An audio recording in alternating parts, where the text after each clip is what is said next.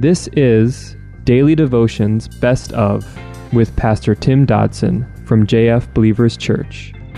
Subscribe to our podcast by visiting jfbelievers.com.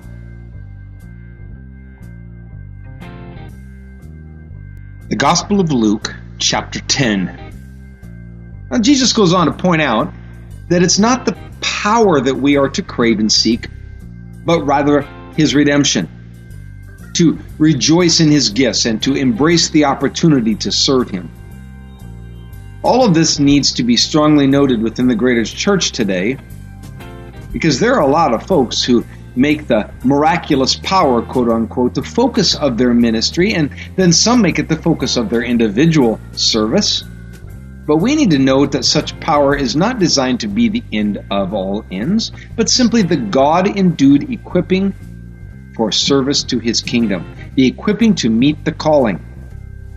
The important issue is not the fuel, gang, but the power, but merely to power the engine so that they might move. Verse 21 of our text says, And in that same hour, Jesus rejoiced in the Holy Spirit and said, I thank you, O Father, Lord of heaven and earth, that you have hidden these things from the wise and the understanding, and revealed them to little children. Yes, Father, for so it was well pleasing in your sight. Now, these men that stood in the presence of our Lord that day. They were not intellectuals and they were not scholars. They were not the famous, they were not the worldly successful. In fact, they were just some men who passionately loved their Lord and they were willing to give of themselves in response to that relationship. They may not have been large in the eyes of the world, but they were full of faith, devotion, and obedience, and Christ praised his heavenly Father for them. Verse 22 Turning to the disciples, he said, All things have been delivered to me by my Father. No one knows who the Son, who the Son is except the Father, and who the Father is except the Son, and he to whomever the Son desires to reveal him.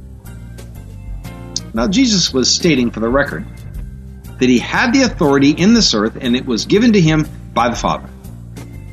And let's face it, Either Jesus is who he says he is, or he is indeed that liar or lunatic. He cannot, at least independent of God, be the commonly accepted good prophet or good teacher that is based, uh, I mean, being based on these words. Verse 23 Turning to the disciples, he said privately, Blessed are the eyes which see the things that you see. For I tell you that many prophets and kings desired to see the things which you see, and they didn't see them, and to hear the things which you hear, and didn't hear them. Now, for many, these verses, the words in them are meaningless. Yet for others, they are on the opposite end of the spectrum. They elicit a quiet yet moving amen. An amen from those who have fought the battle of the kingdom on the front lines. An amen from those who have seen the Lord manifest his miraculous in the far corners of the world. An amen from those who shared in his victories and rejoiced with him in his mercy. It's an awesome privilege to know Christ, and certainly beyond mere talk and having a relationship with him, beyond church attendance. I mean, these folks they found those words true. Seek first the kingdom of God, and all these things will be added unto you. In verse 25, we read Behold, a certain lawyer stood up and tested him, saying, Teacher, what shall I do to inherit eternal life? The question of the ages, huh? But this young attorney, was he really looking for the truth here, or is he just merely looking for a reason not to believe? Maybe a reason just to write Jesus off. It was likely that he was seeking an opportunity to stretch his debating skills and an opportunity to trap Jesus into saying some wrong thing because the verse itself records that he was, quote unquote, testing Jesus. This man saw Jesus as merely a teacher, not, not as deity, not God in flesh. And his question was classic even for today, that people don't generally ask, you know, Lord, how can I serve you? Or Lord, how can I be, what, or what do I need to do to be a disciple? Or tell me, Lord, how to live a holy and committed life. No, usually man is asking, what must I do to have eternal life? The same as this man was asking. Because after all, you know, people want the inheritance, but they want it without the commitment, or the effort, or the pure and disciplined life. It's the something for nothing lust. We want to live forever, but we also want to live as we please in this brief sojourn on this planet. I guess it's the brass ring of humanity. For this man, eternal life was something to be purchased or something to be achieved. And his words echoed his heart as he asked Jesus, What should I do? Verse 26 says, And he said to him, What is written in the law? How do you read it? And he answered, You shall love the Lord your God with all your heart and with all your soul, with all your strength and with all your mind, and your neighbor as yourself. And he said to him, You have answered correctly. Do this, and you will live.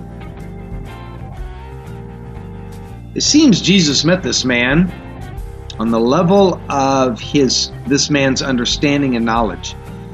He didn't try to intellectually spar with him or enter into some sort of religious theological debate. And I think in this we can learn a lot from Jesus' style of witnessing. The man, we must uh, understand, was familiar with the religious law of his time. So, Jesus therefore dealt with him on that field of play. He asked the man, What does the law say? And the man answered concisely on the subject. Such a picture as this has been repeated over and over since that day. There has always been those who seek to establish their righteousness before God and or their positional standing in eternity and do so through effort and works or maybe even the mastery of scriptural quotation and analysis.